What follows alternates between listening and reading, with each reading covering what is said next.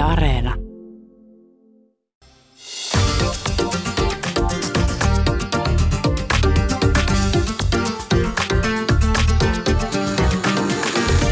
Yle Puhe. Torstaisin kello yksi ja Yle Areena.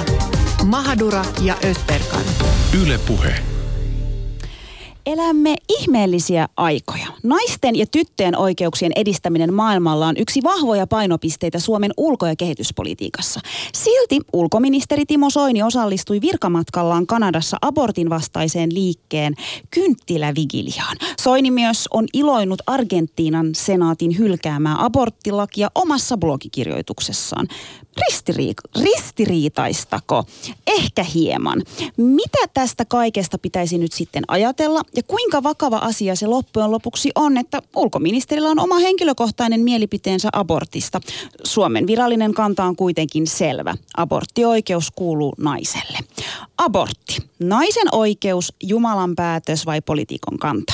Siitä keskustellaan tänään Mahadura Özberkanissa. Abortti laillistettiin tuhatyhdeksänsataaviisikymmentäluvulla ja lakia uusittiin seitsemänkymmentäluvulla ja yhä edelleen aiheesta väitellään.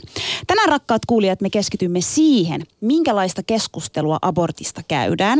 Keskustellaanko ai- aiheesta filosofi- filosofisesta, lääketieteellisestä vai poliittisesta näkökulmasta? Kuka määrää keskustelun sisällön? Kirkko, lääkäri, poliitikko vai naiset itse? Ketkä ovat äänessä, kun puhutaan abortista? Keitä pitäisi kuunnella ja mikä meidän asenteisiin vaikuttaa? Mitä meidän pitäisi tietää abortista? Studiossa vieraana Väestöliiton asiantuntijalääkäri Miila Halonen, joka on puhunut terveydenhuollon asenteista ja vertaistuen puutteesta. Pappi Minna Jaakkola, joka on itse läpikäynyt kaksi aborttia. Naisasialiitto Unionin puheenjohtaja Sallamaari Muhonen. Unionin viesti on se, että neljäkymmentäkahdeksan vuotta vanha aborttilaki tulisi uudistaa. Tervetuloa meille, meidän vieraille ja myös meidän kuuntelijoille. Tervetuloa minunkin puolestani. Mennään nyt heti suoraan siihen päivän polttavaan aiheeseen, jota tässä nyt on jokunen aika jo pyöritelty. Äh, nimittäin case Timo Soiniin. Ähm, Timo Soini on kommentoinut osallistumistaan äh, abortin vastaiseen mielenosoitukseen oikeuskanslerille näin. Osallistuminen kynttilävigiliaan abortin uhrien muistoksi ilmensi vilpitöntä ja aitoa uskonnollista vakaumusta ja uskoani, jotka nauttivat ajatuksen, oman tunnon ja uskonnon vapauden suojaa.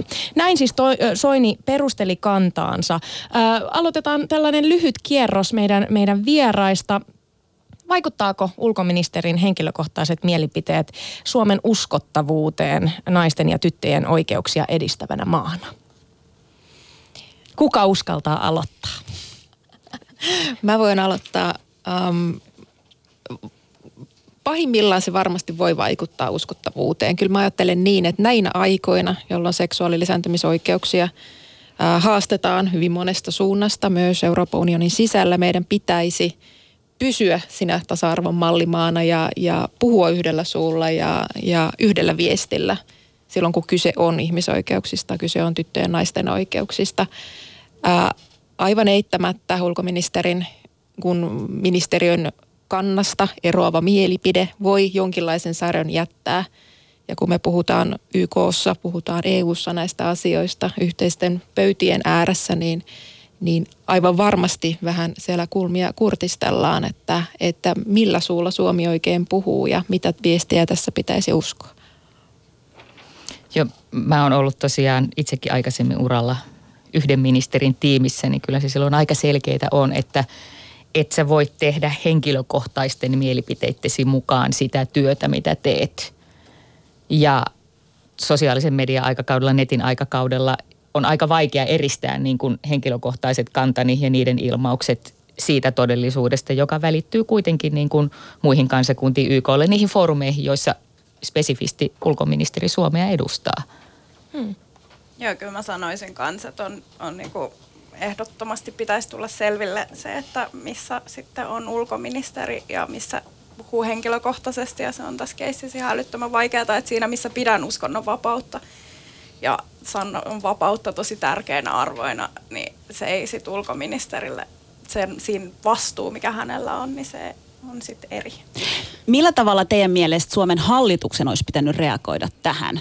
Mitä, Timo Soini, Varmaan, varmaan olisi pitänyt harjata vähän sitä ulkoministeriä, mutta onhan tässä, niin kuin, jos nyt katsoo toisaalta tässä kansalaisjärjestö, kansalaisjärjestön hattupäässä tai, tai sitten viestintäammattilaisena, niin näkee, että tässähän on paljon kerroksia. Tehdään sitä viestiä omille kannattajille, tehdään sitä sisäpolitiikkaa, että näetkö, näin toimin, toimin sinisissä, mitä sanovat persut. Tässä on niin kuin viestiä näiden kannattajien kesken ja sitten tietysti hallituksessa katsoo, että no niin, kuinka paljon voi revitellä, koska onhan se, onhan se tota, mielipiteen ilmaisu, että jos susta niinku kynttilävigiliä on sulla valokuvalla Twitterissä niinku silleen awesome pohjalta, niin kyllähän siinä vahvasti on semmoista näyttämistä, että no, no, paneeksi jäbät mut järjestykseen, paneeksi jäbät järjestykseen, eikä panneet. Mm, mm.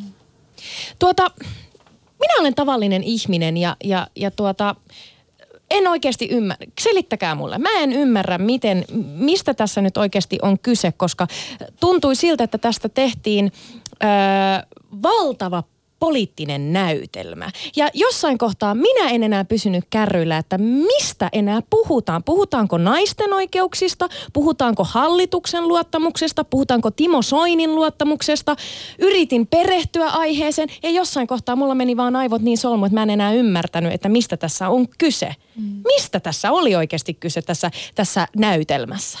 Mä oon vähän samassa kelkassa sunkaan, en mäkään tajunnut. Säkään et tajunnut. Mutta mä oon hyvä. Ne, että me puhutaan nyt naisten oikeuksista ja tästä aiheesta, että ehkä siitä ainakin se seurasi. Mm. Mä luulen, että sun tulkinta ja tuntemukset on, on helposti jaettavissa. Itsekin, itsekin huomaan, että kun keskustelua on seurannut, niin siellä liikutaan monilla eri tasoilla. Siinä on, siinä on niin kuin useita ulottuvuuksia ja nimenomaan se, että kuka puhuu, niin vaikuttaa siihen, että mistä, mistä puhutaan. Politiikkaahan tässä nyt ilman muuta tehtiin. Se on aivan selvä asia.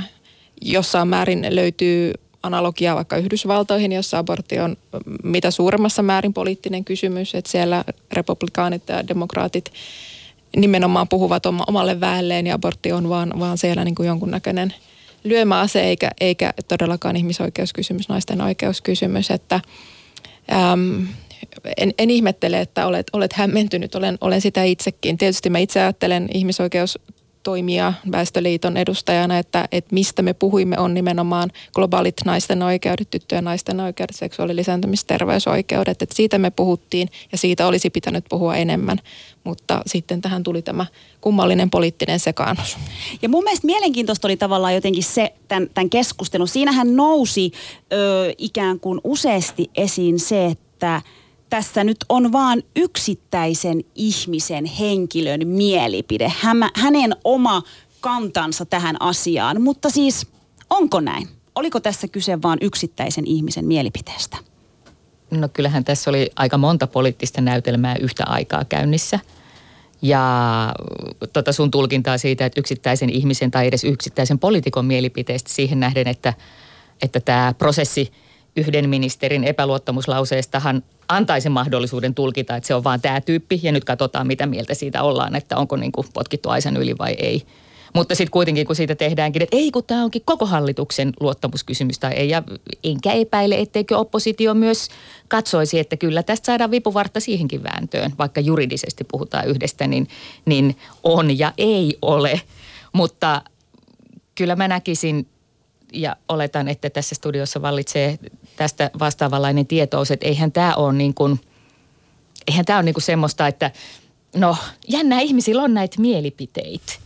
Että kyllähän kuitenkin niin kuin, ei pelkästään Yhdysvalloissa, vaan myös Euroopassa on aivan vakavasti otettavia, snadisti pelottaviakin liikkeitä, joissa pyritään jälleen kerran naisten ihmisoikeuksia, naisten liikkumavapautta, lisääntymisterveyttä rajoittamaan. Että se, mikä on meistä tuntunut ehkä vähän hassulta, että eihän meillä ole Suomessa ongelmaa. Tuolla Jenkeissä ne kyllä jaksaa tällaisista oudoista jutuista reivaa. Niin, niin se, se vaan punkee Euroopassakin niin kuin poliittiselle agendalle, meidän elämään.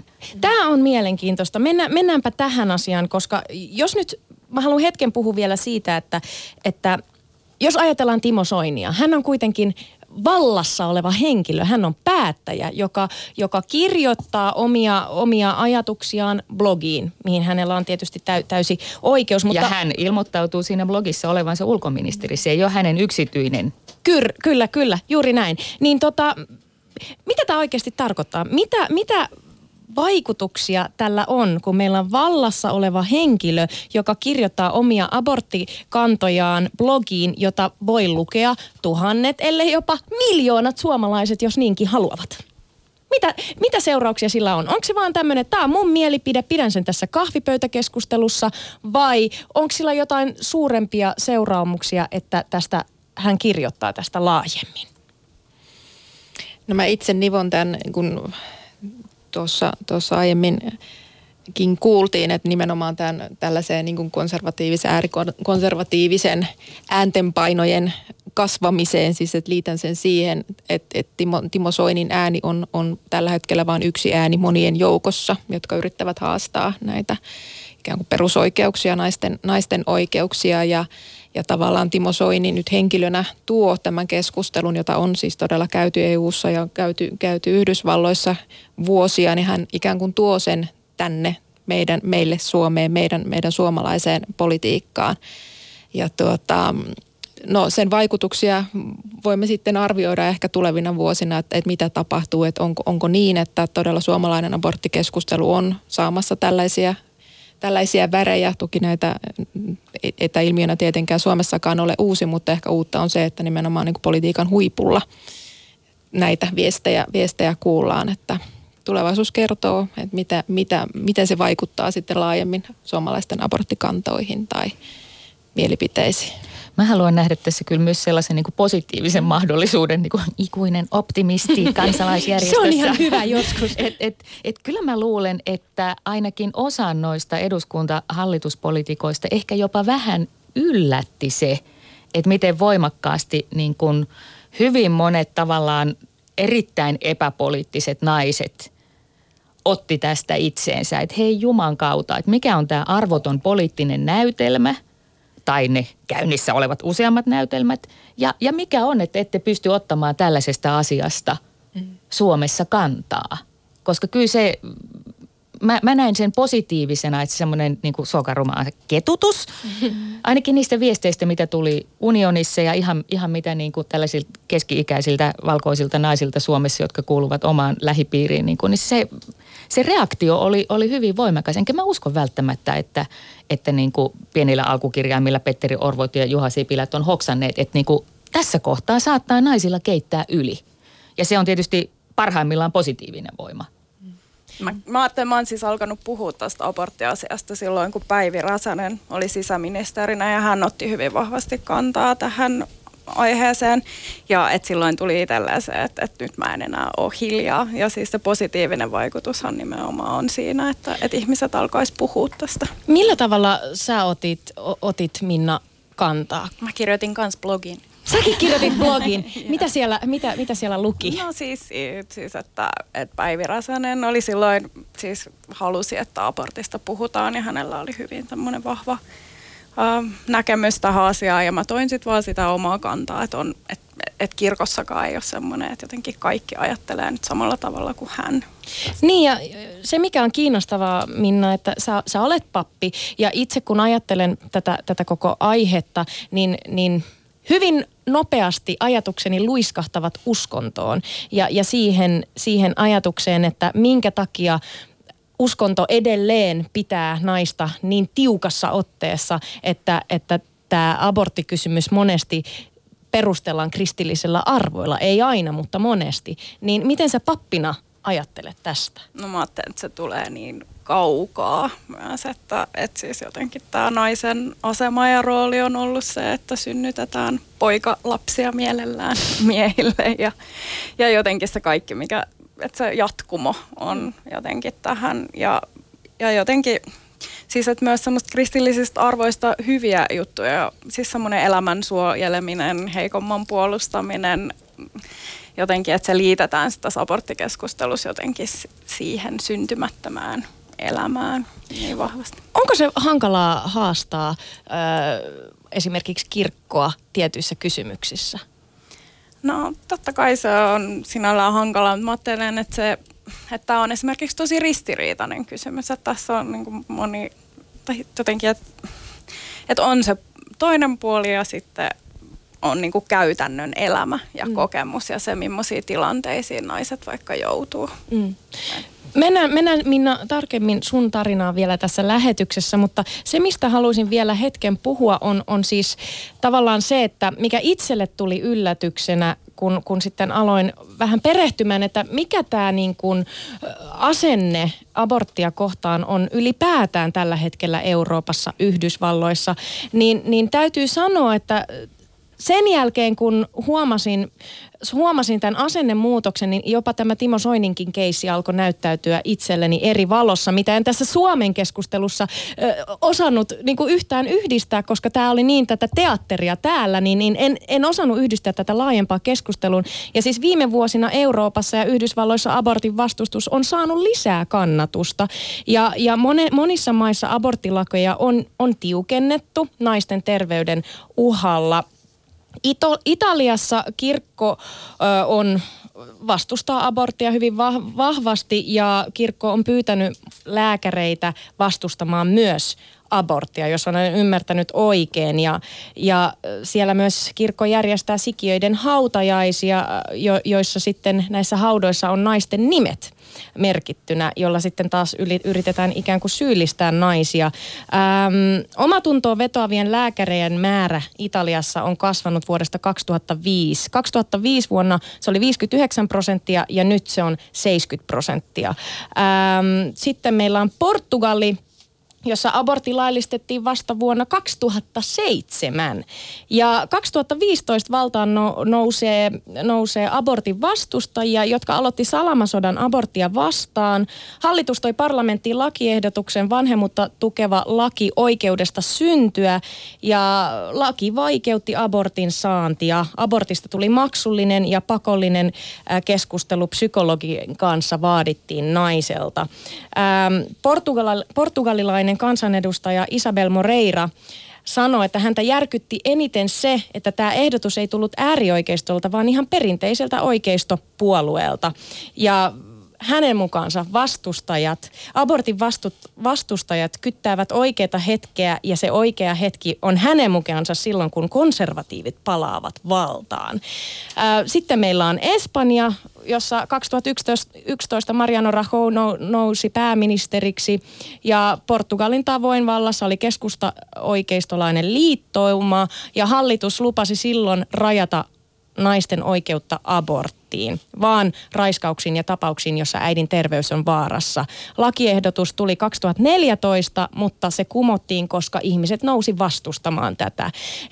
Sitten meillä on Unkari, jossa pääministeri Viktor Orbán on pitänyt puheen tämmöisessä World Congress of Families, jossa on abortin vastustajia. Ja, ja tuota, hän on sanonut siellä näin, että Balkanin laiton muuttoreitti on onnistuneesti suljettu.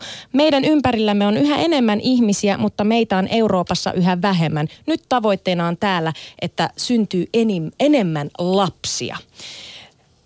Mitä meillä on tapahtumassa Yhdysvalloissa, Euroopassa? Siis minkä takia abortin vasta, vastustaminen on yleistymässä? Varmaan tarvitaan ensinnäkin politiikassa sellaisia yksinkertaisia asioita, joista on helppo olla jotain mieltä. Että kyllähän tämä on niin kuin, niin kuin mun mielestä Keissi Soinikin on, että se on, se on identiteettipolitiikkaa. Että siinä ei ole sitä yhteiskunnan hyvän ajamista, että löydetään ne yhteiset tekijät, joka parantaa kaikkien oloja ja yhteiskunnan dynamiikkaa. Eikä siinä ole sitä, että ajan jonkun eturyhmän etuja, vaan identiteettipolitiikkaa. Me ollaan hyviksi ja me tiedetään, miten pitää olla. Ja aborttikysymys, siitä nyt tietysti tämmöinen sata kaksikymmentäkuusivuotias naisjärjestö tietää paljonkin, niin sehän on ollut perinteisesti sellainen, jolla, josta on jouduttu vääntämään nimenomaan naiset. Se on myös luokkakysymys. Rikkaat naiset ovat aina pystyneet hoitamaan tämän homman jotenkin rahalla, menemällä vaikka naapurimaahan matkustamalla johonkin tai rahalla. Et köyhiä naisia kontrolloidaan erityisesti. Miten tämä tämmöinen tilanne, mitä Euroopassa Susani luetteli, siis toihan kuulostaa selkeästi nyt siitä, että Euroopassa ollaan vahvasti menossa takapakkiin tavallaan siitä, että mitä, mitä se on ehkä ollut. Nyt mennään niin kuin tosi, tosi rajusti. Yhdysvalloissahan nytten tavallaan aamulehdessä oli kirjoitusteksti siitä, että abortti voi olla laitonta osassa Yhdysvalloissa jo vuonna kaksituhattayhdeksäntoista, kun Yhdys- Yhdysvallan korkeimman oikeuden tuomari Antoni Kennedy ilmoitti kesäkuun lopussa jäävänsä eläkkeelle, niin siellä heti keskustelu nousi se, että mitä tapahtuu abortille, koska Kennedy on kuitenkin sitten puhunut Roe vastaan Wade ennakkotapauksessa, jossa on tämä niin kuin aborttia. Tavallaan linjattiin se, että osavaltioissa, osavaltiot ei saa kieltää aborttia. Ja siellä on siis aikamoiset prosentit, siis mielipidemittauksen mukaan viisikymmentäseitsemän prosenttia amerikkalaisista kannattaa aborttia, aborttioikeutta, ja neljäkymmentä prosenttia vastustaa sitä. Niin tämähän on niinku selkeä tämmöinen, että otetaan tosi rajusti takapakkia asioita. Miten tämmöiset asiat voi vaikuttaa teidän mielestä Suomen tilanteeseen? Mä voin sanoa uskonnosta sen verran, että myös tämmöinen uskonnollinen fundamentalismihan nousee silloin, kun yhteiskunnalliset olot on epävakaat tai jotenkin, että se on ihan sama kuin politiikassa. Ja tämä aborttikysymys liittyy myös siihen, että just tämä asioiden yksinkertaisuus tai joku semmoinen, että voidaan sanoa selkeästi, että joku on oikein tai väärin, että kun joku luterilainen etiikka enemmän pohjaa siihen, että, että niin kuin miten, jotenkin mikä, mitä, mikä on hyvää elämää tai sillai, mikä on siinä tilanteessa paras ratkaisu. Niin se ei sitten taas ole semmoista fundamentaalista meininkiä. Mä aina ajattelen, että, että Suomessa me ollaan jotenkin turvassa, että kun uskonto on niin kaukana meidän, meidän politiikkaa, mutta Minna, pelkäätkö, että Suomessa yhtäkkiä tapahtuisikin niin, että luterilainen kirkko ottaisi vähän niin kuin saman asenteen kuin esimerkiksi Italiassa katolilainen kirkko, että nyt, nyt tota, rajataankin tätä? No siis jonkin verran tämmöistä, siis mä ajattelin, että kehity, semmoista... Ähm, Mä pelkään vähän myös kehitystä, mitä kirkossa on. Et esimerkiksi että meillä ei ole yhtään naispiispaa, vaikka se on ollut mahdollista jo kauan, vaikka ei tämä nyt ole ollenkaan sama kysymys. Mutta et siis, että se kehitys on mahdollinen myös kirkossa semmoiseen jotenkin huonompaan suuntaan. Niin se on hyvä ymmärtää, että ylipäätään se kehitys, oikeuksien kehitys tai ihmisoikeuksien kunnioitus, niin se ei ole semmoinen niin kuin hieno lineaarinen jatkumo, joka hoituu tolleen kivasti yläviistoon, että eihän tässä midiksi, että ei tarvitse välittää. Vaikka mä, toivois, että se vaikka olisi. Toivois, että se olisi. Ja varmaan aika pitkään, tietysti tässä kohtaa ennen kuin todella havahduttiin tyyliin globalisaatioon ja ilmastonmuutokseen, että eihän tässä midiksi, että hommahan hoituu. Mm. Ja, ja siinä mielessä mä oon ajatellut, että, että, että jos tämä oli nyt herätys esimerkiksi suomalaisille naisille, suomalaisille nuorille ihmisille, että teidän seksuaalisuutta yritetään kontrolloida big time, mm. niin, niin se on ehkä hyvä, me voidaan tehdä jotain, mutta kyllä mä jaan, jaan Minna sun käsityksen kanssa siitä, että sitä on ajatellut, että tämä hommahan on niinku hoidettu, että tyttäreni saavat olla kiitollisia, että tämä on, ihan, tämä on ihan hanskassa. Ei ole. Mm.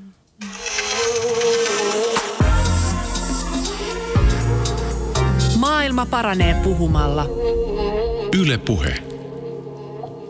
Ja maailmaa parantavat puhumalla tänään studiossa vieraana Väestöliiton asiantuntija lääkäri Miila Halonen, pappi Minna Jaakkola ja Naisasialiiton unionin puheenjohtaja Sallamaari Muhonen ja korjaan asiantuntijalääkäri Miila Halonen. Tässä, tässä menee. Hei, erittäin mielenkiintoinen keskustelu. Tässä nyt jo niin kuin nousi aika paljon semmoisia asioita. Puhuttiin, puhuttiin paljon asenteista, keskustelusta siitä, että Timo Soinin keissi ei ole vain yksittäinen tapaus, vaan Euroopassa ja Yhdysvalloissa tapahtuu erittäin hälyttäviä juttuja liittyen nimenomaan aborttiin tällä hetkellä. Ja, ja tota, mun mielestä olisi mielenkiintoista tavallaan mennä seuraavaksi ikään kuin siitä, että mikä se on se suhtautuminen Suomessa. Meillä syvän, ö, tavallaan Suomessahan tehdään vuosittain kymmenentuhatta, vajaat kymmenentuhatta aborttia ja suurin osa niistä tehdään sosiaalisista syistä. Tämä laki astui voimaan viisikymmentäluvulla, sitä uusittiin seitsemänkymmentäluvulla ja silti, silti siitä väitellään. Minna, mennään vähän syvemmin sun storyin, mikä tuossa vähän jo, jo aloitti. Sä oot tosiaan pappi ja sä oot läpikäynyt kaksi aborttia. Molemmilla ke- kerroilla sikiöillä todettiin geenivirhesairaus tavallaan. Ikään kuin ei ollut muuta vaihtoehtoa. Voiko, voiko, voiko näin sanoa, että se abortti oli se, mitä, mitä, piti, mitä piti tehdä. Mutta sä oot sanonut ö, yhdessä haastattelussa, että se päätös tai se ratkaisu ei ollut kuitenkaan sulle ihan selvä silloin, kun sä sen teit. Niin miksi? No mä ajattelen, että mä olin itse ajatellut siis aina, että... että Että jos mä joutuisin tämmöiseen tilanteeseen, niin että mä en koskaan tekisi aborttia ja sitten siinä tilanteessa ollessani, niin vaikka siis oli toki tämmöinen erityinen tapaus, niin sitten se oli selkeä kuitenkin se ratkaisu, että mitä piti tehdä.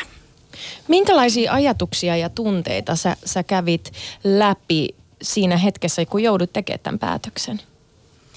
No Kyllä mä olin jotenkin tosi tietysti, siis mä olisin hirveästi halunnut sen lapsen ja sitten joutui, mä, ja mä olin myös vihainen siitä, että mä jouduin tavallaan päättämään sen tai jotenkin, mutta mä ajattelen, että mä jouduin ottamaan sen vastuun ja, ja kantamaan sen ja si, sit se oli, on ollut myös niin kuin hyvä asia, että mä, mä sain kaikki faktat ja jotenkin tiedon siitä, että missä tästä mennään ja sitten pystyin tekemään sen päätöksen. Minkälaista tukea sä, Minna, silloin sait? No kyllä mä ajattelin, että mä sain parasta tukea verkosta, semmoisesta ryhmästä, jossa oli muita äitejä, joilla oli tämmöisiä samanlaisia tapauksia. Mm. Siis verkosta? Joo. Internetistä? Joo. Mm. No internet ja verkko, sama asia, Jaamur. Niin. Mä piti, piti vaan niin kuin sille, että et, et, ai sieltä vaan siis. Et, et. Niin, tää, tää mua kiinnostaa, että, että tota... Koitko sä jääväs yksin tämän asian kanssa? No siis mä en kehdan, tai mä en, mä siis en uskaltanut puhua siitä silloin, että mä en kertonut kellekään, että mä puhuin siitä, että se vauva kuoli tai näin, että en, en mä voinut puhua siitä asiasta. Että mä oon alkanut puhua vasta paljon myöhemmin. Ja mihin se liittyy, että sä koit siinä hetkessä, että sä et voi puhua tästä? No kyllä mä jotenkin pelkäsin, että mut tuomittaisi tai jotenkin, että se olisi semmoinen, että mua syytetään siitä, että mä oon. Oliko, Minna, siinä tavallaan taustalla mitenkään se uskonnollisuus? Tai se, että sä, että sä oot pappi ja, mm. ja, ja sä kävi, läpikävit tämmöisen asian, niin oliko siinä jotenkin tavallaan, toiko se jotenkin jotain syyllisyyden tunnetta enemmän, tai oliko se ihan täysin sun oma niin kuin henkilökohtainen? No hirveän vaikea erottaa tai mm. sanoa, että mikä johtuu mistäkin, mutta totta kai siis, että tavallaan ajattelen, että päätökset täytyy olla sillä Jumalan edessä tehtyjä ja sitten jotenkin se, että, että joku tämmöinen Jumalan luomistyö, voinko mä puuttua siihen tai nämä tämmöiset uskonnolliset kysymykset. Noi oli niitä keloja, mitä sä niin. silloin. I, siis tavallaan käsityksen mukaan, että luterilaisessa kirkossahan ollaan melko laajasti laillisen abortin kannalla. Ja sehän on se kirkon kanta. Öö, toki siellä on liikkeitä, jotka ei hyväksy aborttiin, mutta Minna, mikä on sun mielestä luterilaisen kirkon kanta aborttiin? No, tänä päivänä tai silloin? Mitä, mitä se on ollut?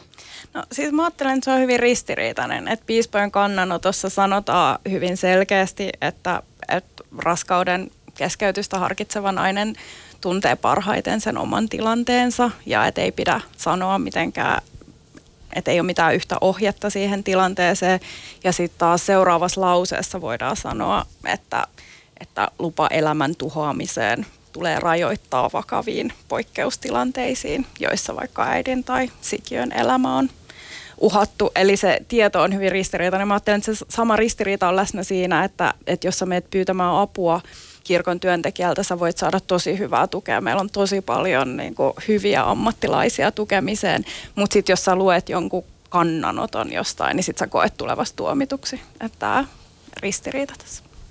Öö, Minna, millä silmällä sä oot sitten seurannut tätä keskustelua ä, abortista, mitä nyt ollaan käyty Suomessa ja mitä käydään laajemminkin kansainvälisesti? Kun siihen liittyy niin paljon kirkko, filosofiset kysymykset, siihen liittyy poliittiset ö, kannanotot, niin millä silmällä sä seuraat tätä?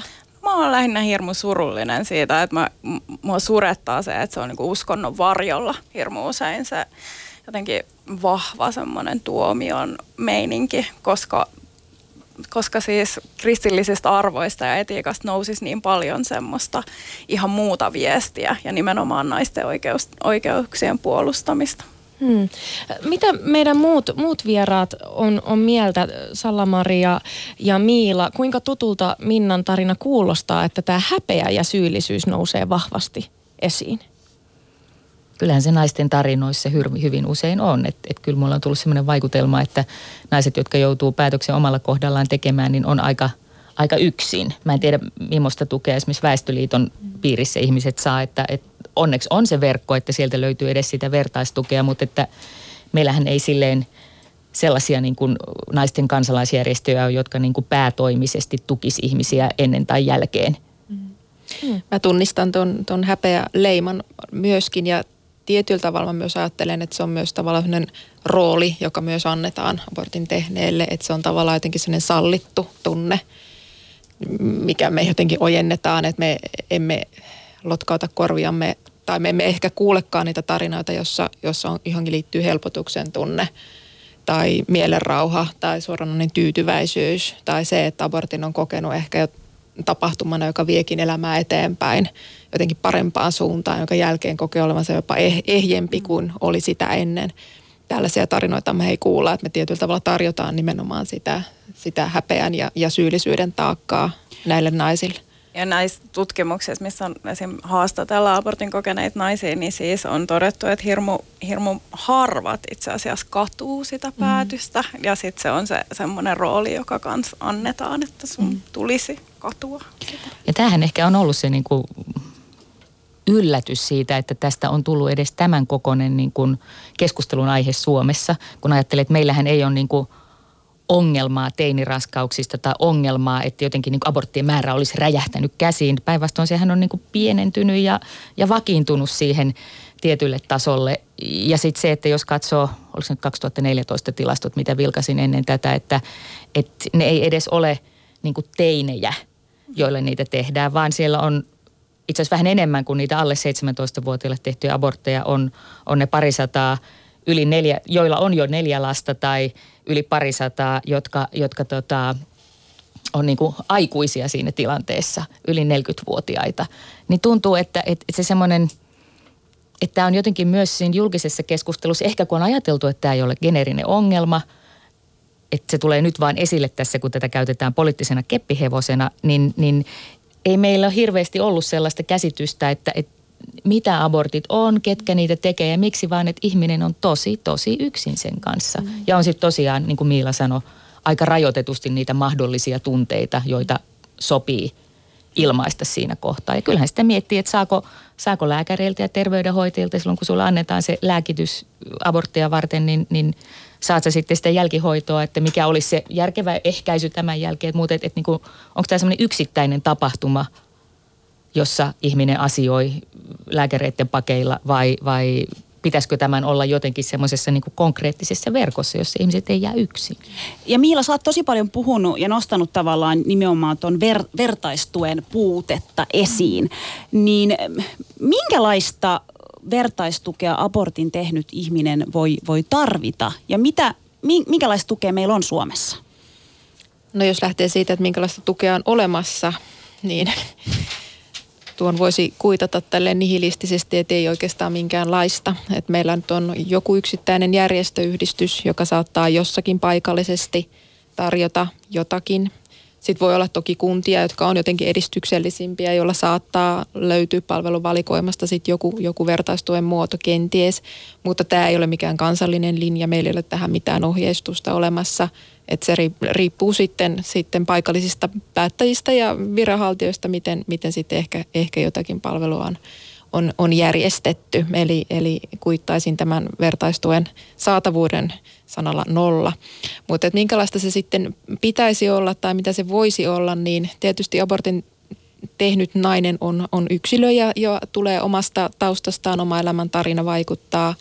Äh, historia vaikuttaa siihen, että miten, miten hän sen tilanteen kokee ja mikä se tuen tarve on sillä hetkellä X ja mikä se on kymmenen vuoden kuluttua onkin sitten jo ihan toinen tarina.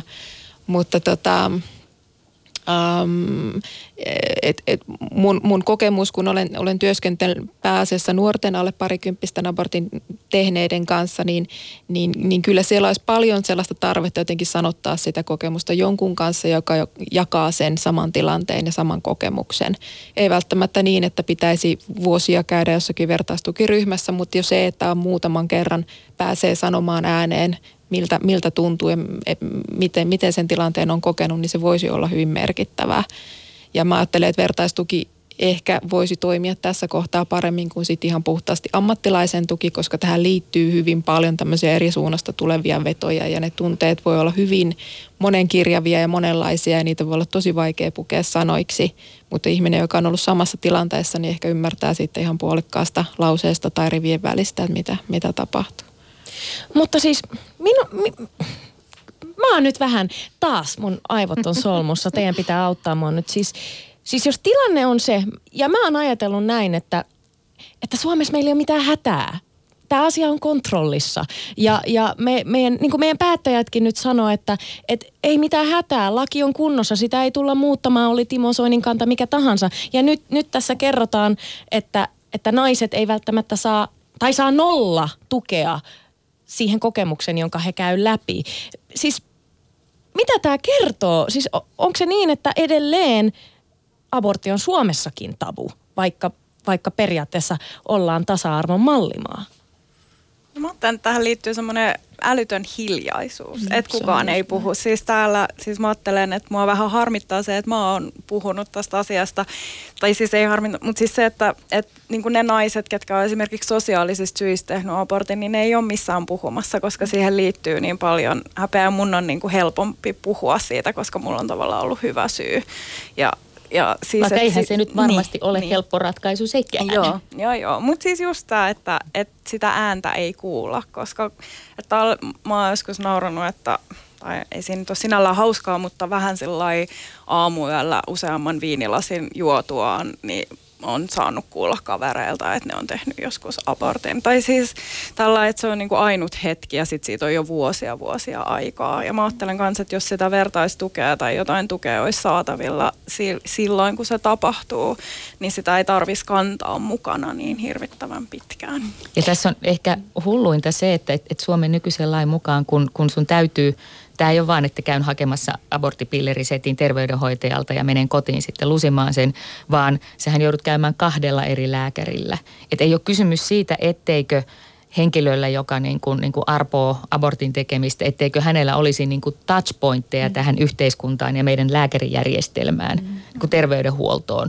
Mm. Niin, niin miettii, että et, et miksi tavallaan nämä kontaktipisteet jätetään tietyllä tapaa käyttämättä. Että niin kuin sanoit, ihminen on aika yksin siinä. Mm. Mm. Tämä on myös se, mitä, mitä niin kuin, no tuossa oli parikin pointtia, mutta että, mit, mitä niin kuin nimenomaan hämmästelen on, on tämä hiljaisuus, että jos ajattelee, että, että hiukan alle kymmenentuhatta aborttia viime vuonna, toki siellä naisten määrä voi olla, olla vähemmän, koska voi yksittäinen ihminen tehdä useammankin abortin vuoden aikana, mutta yhtä kaikki, kun miettii sitä porukkaa ja mahdolliset heidän kumppanit siihen mukaan, minkä kokoinen porukka tämä on ja kuinka monta tarinaa sinne mahtuu ja kuinka, kuinka valmiita me ollaan kuulemaan niitä tarinoita.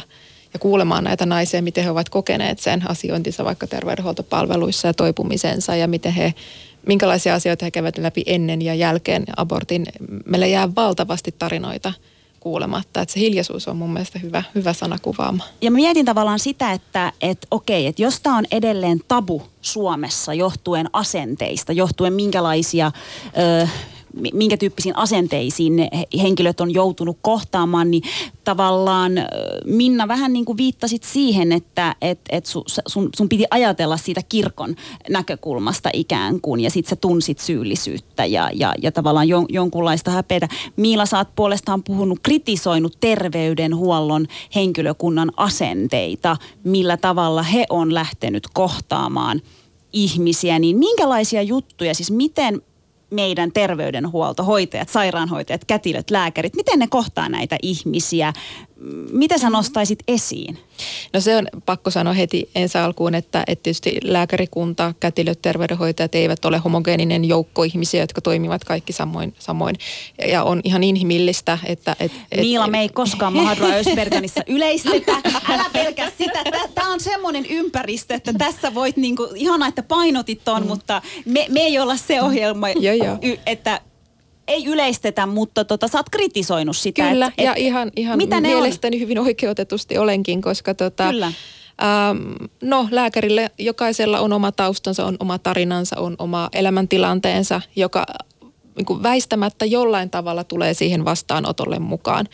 Ähm, voi olla vakaumus, voi olla erilaisia, erilaisia arvoja, jotka... kun värittää sitä lääkärin käsitystä siitä, mikä on oikein ja mikä aborttia ja tämän, tämän abortin hakijan tarinan ikään kuin oikeutusta tai oikeutusta siihen, siihen abortin hakemiseen ylipäätään. Ähm, musta se on inhimillistä tietenkin, että arvoja asenteita on. Lääkärillä on yhtä lailla niihin oikeus kuin, kuin Timo Soinilla on, mutta sitten se ammatillisuushan testataan sitten siinä, että mitä siinä vastaanotolla tapahtuu, että kuinka ammattilainen pystyy sulkemaan tämän puolen itsestään sen vastaanoton ulkopuolelle ja kohtaamaan asiakkaan normittamatta, arvottamatta, niin kuin uteliaana, sopivalla tavalla uteliaasti, mutta nimenomaan tullen ikään kuin kanssakulkijan rooliin, että hän on, hän on siinä tätä, tätä ihmistä varten. Ollaan tekemässä laillista toimenpidettä, ehkä tämän naisen elämän tarinan yhtä, yhtä suurin, suurinta päätöstä.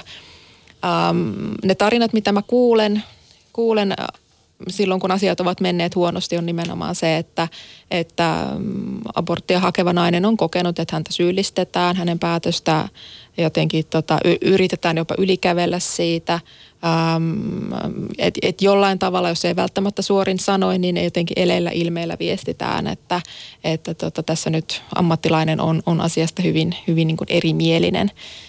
Ja tämä meidän nykyinen lainsäädäntöhän on, on nyt sellainen, että, että tarvitaan ne perusteet, että miksi, miksi abortti, aborttia ollaan hakemassa ja moni asiakas kokee sen, että sen oman elämäntilanteen läpikäyminen ja se perustelu, perustelu, perustelu tuntuu, niin kuin, tuntuu hankalalta ja, ja niin kuin sellaiselta, että et, et siinä jotenkin niin kuin haastetaan semmoisella ei niin kuin kannattelevalla ja, ja tämän naisen oikeuksia tukevalla tavalla.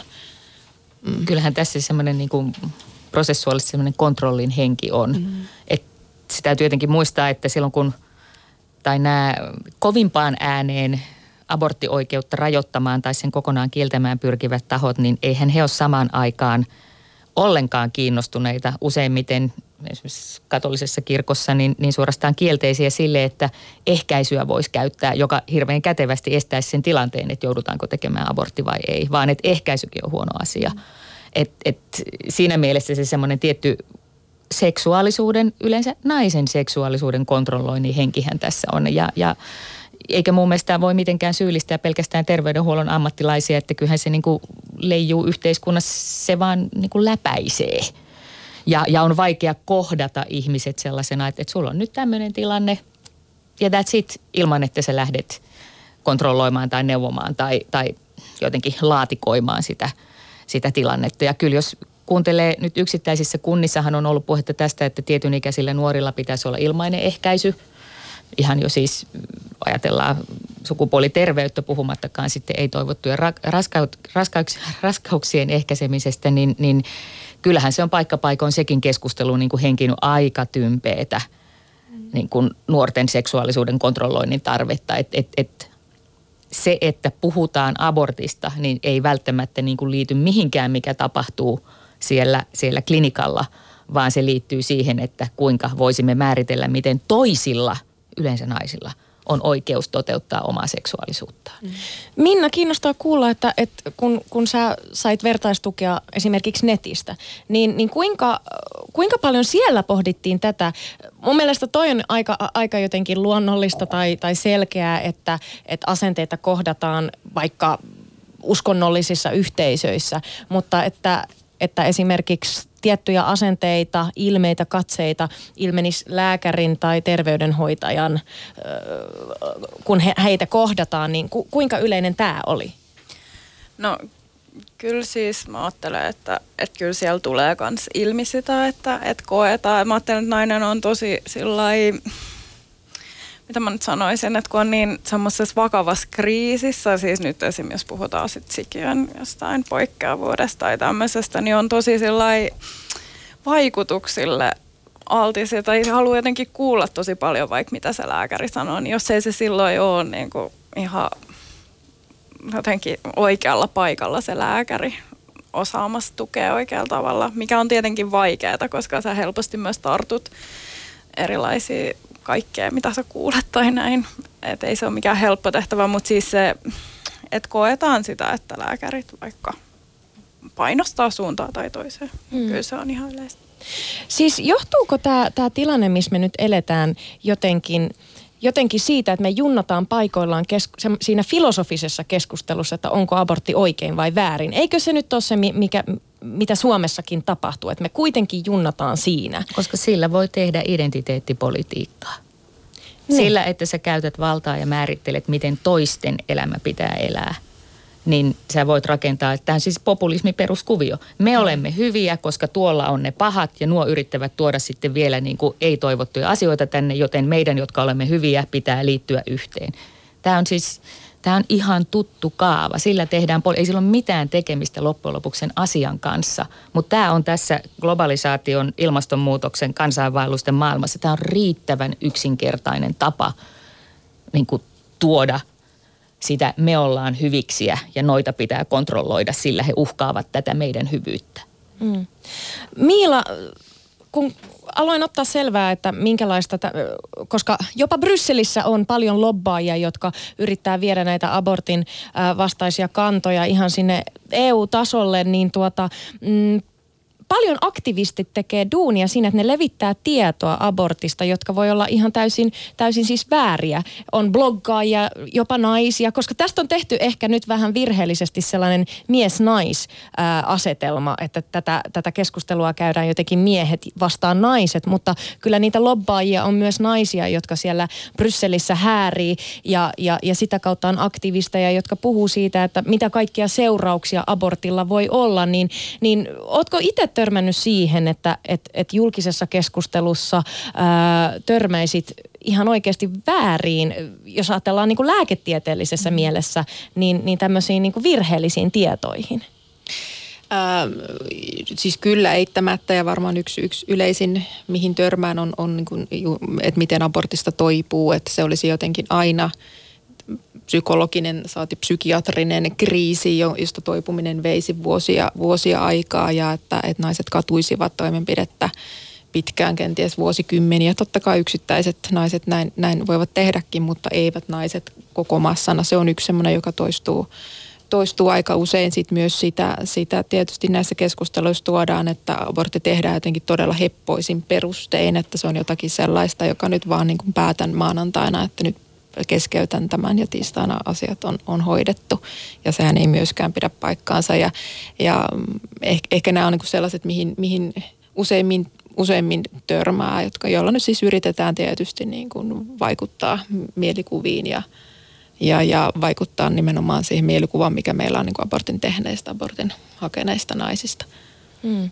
Ja varmaan kun ihmiset ei ehkä oikein tiedä, että miten, miksi, missä tilanteissa abortteja tehdään, niin, niin sitten se semmoinen suunnilleen niin kuin amerikkalaisista viihdesarjoista tulevat dramaattiset käänteet tai vastaava voi olla se kuvitelma. Että esimerkiksi tämä, että, että kuitenkin suurin osa aborteistahan tehdään lääkkeellisesti, kyllä, ja ei leikkaussalissa. Kyllä, niin, niin, kyllä, kyllä. Ja, ja, ja sekin, että, että suurin osa aborteista siis aivan, voi sanoa, että yhdeksänkymmentä prosenttia tehdään todella pienillä viikoilla, raskausviikoilla. Siis, että, että, että hyvin iso osa viidennellä, kuudennella raskausviikolla. Että jos se mielikuva on se, että, että abortissa ikään kuin syntyy vauva tai jotakin niin kuin selkeästi ihmisen näköistä, niin sehän ei, ei, ei pidä paikkaansa.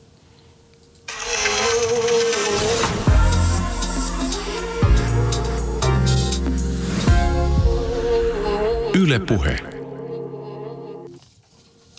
Tervetuloa takaisin studion, rakkaat kuuntelijat. Puhutaan tosiaan abortista. Ja miten nyt tämän keskustelun aikana tulee kyllä vähän semmoinen olo, että aihe on edelleen tabu. Aborttilaki on asia, mitä pitää ehdottomasti uusia. Eikä me nyt niin kuin siis Suomessa olla ihan tämän asian kanssa ehkä kuitenkaan onnistuttu. Ja yksi, mihin haluan nyt tarttua, koska nimenomaan toi ä, aborttilaki, tämänhetkinen aborttilaki on ollut sellainen, mikä, mikä mua niin kuin yllätti. Sallamaari, te Naisasialiiton unionin, ö, unionissa haluatte, teidän viesti on nimenomaan se, että tämä seitsemänkymmentäkahdeksan vuotta vanha laki pitäisi... neljäkymmentäkahdeksan vuotta. neljäkymmentäkahdeksan vuotta vanha laki pitäisi uusia. Ja, ja tota... Sä vähän tuossa jo avasit ikään kuin sitä, että mikä on se aborttiprosessi tällä hetkellä ja mainitsit tavallaan siitä, että, tai ker- siis prosessi on hirveän pitkä. Miila varmaan itse asiassa tuntee sen käytännössä tar- parhaiten. Te haluatte, te, teidän viesti on se, että lakia pitää muuttaa ja mun mielestä keskustellaan siitä kaikki yhdessä. Puhuit siitä, että prosessi on pitkä. Kuinka, mi, millainen tämä prosessi siis on? No siis saadakseen raskauden keskeytyksen nainen tarvitsee lähetteen ja sen lähetteen allekirjoittaja on aina lääkäri ja se voi olla jossain paikkakunnilla, että ensin tavataan ehkä terveydenhoitaja, käydään keskustelu, sen jälkeen tavataan lääkäri, tehdään gynekologinen tutkimus, mahdollisesti jotain muita, muita testejä ja sen jälkeen saa tämän lähetteen ja, ja sitten, sitten tota, jonkin ajan kuluttua ja se aika, mikä siinä välissä on, riippuu tietysti siitä jonotilanteesta, mikä on sitten sinne sairaalaan, jossa, jossa se keskeytys virallisesti tehdään. Se voi olla, että sinne pääsee jo seuraavana päivänä tai voi olla, että pääsee vasta kahden viikon kuluttua. Ja sitten siellä keskeytyssairaalassa taas tavataan kenties kätilösairaanhoitaja, erikoislääkäri, joka tekee tutkimukset ja sitten päätetään se, että mikä keskeytysmenetelmä ja sitten, sitten aloitetaan keskeytys. Ja jos ajatellaan lääkkeellistä keskeytystä, niin siinäkin tarvitaan useampi päivä, että se ei tapahdu yhdessä päivässä, vaan, vaan pari päivää. Et siinä voi siis pisimmillään mennä jopa, jopa viikkoja, mutta ehkä nyt lyhimmillään kuitenkin yhden viikon sisällä. On, ja mitä tämmöinen pitkä prosessi voi aiheuttaa sitten henkilölle, joka, joka tämän joutuu käymään läpi? No voi vaan kuvitella, minkä, minkälainen se tilanne on, että et, et odotetaan ja, ja odotetaan ja se psykologinen, psyykkinen rasite siinä kohtaa on, on eittämättä suuri. Ja jos, jos on vielä, vielä niin kuin ilman tukea, että on siinä, siinä toimenpiteessä tavallaan yksin, ettei ole uskaltanut asiasta kertoa, niin onhan se aikamoinen paikka. Miila, lääkärin näkökulmasta, onko, onko tässä Suomen nykyisessä ää, tilanteessa jotain parannettavaa ja mi- mitä sun mielestä pitäisi parantaa? Puhutko nyt lainsäädännöstä vai? Lainsäädännöstä, lääkärin lainsäädännöstä. näkökulmasta. Mm-hmm. No nyt tietysti edustan taas, taas vain itseäni enkä, enkä koko ammattikuntaa. Mä oon sitä mieltä, että me voitaisiin suomalaista aborttilainsäädäntöä viedä Ruotsin mallin mukaisesti, että se olisi vapaampi ja vapaammalla tarkoitan sitä, että, että johonkin tiettyyn viikkorajan asti, josta nyt sitten voidaan keskustella, onko se kaksitoista vai kuusitoista vai kahdeksantoista viikkoa, niin naisen päätös yksin riittäisi. Että naisen päätös siitä, että haluan keskeyttää raskauden riittäisi, ei tarvitse käydä läpi niitä perusteita, ei tarvitse löytää jotakin, jotakin kriteeriä niin kuin väen vängällä, vaan, vaan se päätös riittää. Mutta tota, tämä ei tarkoita sitä, että, että olisin valmis luopumaan siitä ammattilaisen kohtaamisesta, että esimerkiksi niin, että, että ne keskeytyslääkkeet tulisi vain haettavissa jostakin apteekista, vaan kyllä mun mielestä on merkittävää, että että et abortin hakija kohtaa ammattilaisen, jonka kanssa voi niin kuin jotenkin peilata sitä omaa jaksamistaan ja mahdollista tuen tarvetta. Ja ehkä tunnistetaan ne naiset, jotka on niin kuin suuremmassa riskissä voida huonosti myöhemmin. Ja, ja tietysti tietenkin, se seksuaaliterveyden hoitaminen no, siitä eteenpäin, mikä ehkäisymenetelmä käytetään. Kaikki tämä tietenkin kuuluu, kuuluu siihen neuvontaan, mutta että, että siitä en missään nimessä olisi, olisi luopumassa, että vapaa-abortti minulle ei tarkoita sitä, että sen vaan tuosta voi kuka tahansa jostakin Prisman neuvonnasta käydä hakemassa lääkkeet. Ja just tota samaa itsekin toivoisin. Ja sitten se, että et yhtenä perusteena se, että naiset usein sanoo, että he joutuu valehtelemaan, mm. että, että mä joudun keksimään jotakin tähän, jotta tämä olisi perusteltua. Niin siis tavallaan mitään. Naiset, jotka hakee sitä sosiaalisista mm. syistä, niin he joutuu perustelemaan valheilla, mm. jotta se menisi ikään kuin läpi. Niin, niin. Tai ylipäätään se koko se tenttisessio kahden lääkärin pakeilla, jossa sun täytyy niin kuin käydä niitä perusteita läpi, että elämäni on tilanne on tämmöinen ja tämmöinen. Että olisi tärkeämpää, että niin kuin Miila juuri sanoi, että siinä keskusteltaisiin, että mitä nyt tapahtuu ja mitä tämän jälkeen sen sijaan, että sä joudut niin kuin nöyrästi tarinoimaan parissa kohdassa, että tässä tilanne tämän takia se kuuluu, että, että se kyllä unionissakin nähdään arvo sille juuri, että on ammattilaisten kohtaaminen, mutta ei siihen se semmoinen niin kuin tarinointi ja, ja tilittäminen kuulu, vaan että mennä siinä prosessissa eteenpäin, ennen kaikkea tukea ihmistä siinä ja siitä eteenpäin. Ja ei tämä nyt ole Ruotsia syössyt perikatoon, että on, on hassua, että, että meillä tämä pitää käydä näin, että, että kerroit Miila esimerkki tavallaan niin kuin nuoren ihmisen tilanteesta olla siinä yksi, mutta sitten jos miettii näitä aikuisia, joita tila- tilastojen mukaan kuitenkin on suomalaisissa aborttien tekijöissä, niin onhan se prosessina ajallisesti ja lukuisien lääkäri- ja sairaalakäyntien suhteen, niin on, onhan se myös niin kuin aikamoinen riesa, jos sun täytyy arki aikaisempien lasten tarhasta hakemiset tai koulukuviot siinä hoitaa ja sitten hoitaa tätä prosessia eteenpäin, niin kuin minkä takia, yhteiskunnan kontrollin takia. Et, et, kyllä mä näkisin, että ne kohtaamiset ja kontrollipisteet pitää liittyä siihen naisen terveyteen ja seksuaaliterveyteen sen jälkeen, eikä siihen, että sun pitää tarinoida, että no kun mun tilanne on näin kaamea. Eikö yksi asia tai argumentti, jonka takia sanotaan, että, että ei saisi helpottaa tätä aborttiprosessia on se, että, että aborttia alettaisiin käyttää ikään kuin ehkäisykeinona. Niin, niin mitä, mitä sanoisit tällaiselle väitteelle? No, tämä on nimenomaan tätä sumutustaktiikkaa, mistä puhuin, että et, et, et, et, tällaisia niin kuin mihinkään perustumattomia väitteitä heitetään, yritetään sillä tavalla jotenkin vaikuttaa ihmisten mielikuviin. Um, Mä, mä en niin kuin ymmärrä, miten, miten noin voisi, voisi käydä, siis meillä, mutta toki me niin kuin samanaikaisesti meidän pitää kehittää meidän ehkäisyneuvontaa ja maksuttomasta ehkäisystäkin täällä on, on puhuttu, että meillä on siinä, siinä niin kuin paljon tekemistä, mutta tota, mä en näe tämmöistä riskiä ja myöskään tämmöistä riskiä ei ole niin kuin todennettu niissä maissa, missä, missä aborttilainsäädäntö on, on vapaampi. Eikä suomalaiset tilastot tosiaankaan puhu sen puolesta, ei. Että meillä ei ole holtittomia hupakkoja, jotka hakis kahvitunnilla niin kuin vaan lääkes ja taas mentäisiin. Siitä ei todellakaan mikään evidenssi meidän aborttitilastoista ei puhu tällaisen ilmiön puolesta. Päinvastoin luvut ovat pienentyneet koko ajan niiden vuosikymmenten myötä, kun ehkäisy on ollut helpommin saatavissa ja paljon paljon vähemmän tabu. Hyvät vieraat, miten teidän mielestä nyt sitten, koska niin, niin kuin sanoitte tuossa lähetyksen alussa, tässä on niin monta tekijää, jotka menee vähän niin kuin ristiin. Puhutaan vähän eri näkökulmista, puhutaan, äh, puhutaan toisaalta filosofisessa mielessä, poliittisessa mielessä, lääketieteellisessä mielessä, naisten oikeuksien puolelta. Sosiaalisessa mielessä, mikä on se tuki. Yhteiskunnan. Nimenomaan, että, että ikään kuin tähän yhteen asiaan, joka on loppujen lopuksi aika yksinkertainen, naisen oikeus aborttiin, niin sitten siellä on aika moni hämmentämässä tätä soppaa. Miten me selkeytetään tätä keskustelua niin, niin Suomessa kuin, kuin Euroopankin tasolla? Tennisnaisena sanoisin, että katse pallossa. Ei, ei, ei jäädä harhailemaan näihin sumutusyrityksiin, joita niin kuin sanoit piisaa. Katse pallossa. Tämä on naisten ihmisoikeus Suomessa ja maailmalla. Ja hoidetaan se homma, pidetään tästä kiinni ja tuetaan toisiamme. Mä kans uskon tähän teidän sloganiin tai tähän, että puhumalla maailma paranee, että, että, se, että sen hiljaisuuden tämän asian suhteen voi rikkoa. Mm. Mä oon ihan samaa mieltä, että mitä enemmän meillä on tarinoita ja sitä moniäänisyyttä, niitä naisten kokemuksia, niin sitä helpompi meidän jotenkin ymmärtää, että mistä tässä on kyse ja ehkä, ehkä löytää jotain tuttuutta, samaistuttavuutta näissä, näissä tarinoissa tai ainakin niissä tunteissa, joita näissä naisissa on ja sitä kautta jotenkin pysymme siinä pallossa paremmin. Ja sitten ainakin kirkossa näistä asioista on puhunut erityisesti siis päättävässä asemassa olevat ihmiset, jotka ovat miehiä. Ja sieltä puuttuu se naisten kokemus myös kokonaan. Lyhyesti vielä, mitä meidän pitää tehdä nyt, nyt tällä ilmiöllä, että, että ihan Brysselissä asti on, on isoja lobbausliikkeitä, jotka yrittää vastustaa aborttia. Mitä tä, tälle liikennelle pitäisi tehdä? No hereillä olo täällä Suomessa ja tietysti omasta, omasta puolesta, niin kuin Suomessa meidän pitää ensi kevään hallitusneuvotteluihin niin kuin edellyttää eri puolueiden ihmisiltä, että laitetaan edes tuohon Ruotsin levelille se tapa, jolla abortteja saadaan, mutta sitten myös järjestetään joko kunnissa tai järjestöjen rahoituksena se, että ihmiset myös saavat sitä tukea. Eli Suomessakaan ei pidä nyt tuudittautua siihen, että meillä on asiat hyvin ja, ja, ja tällä mennään.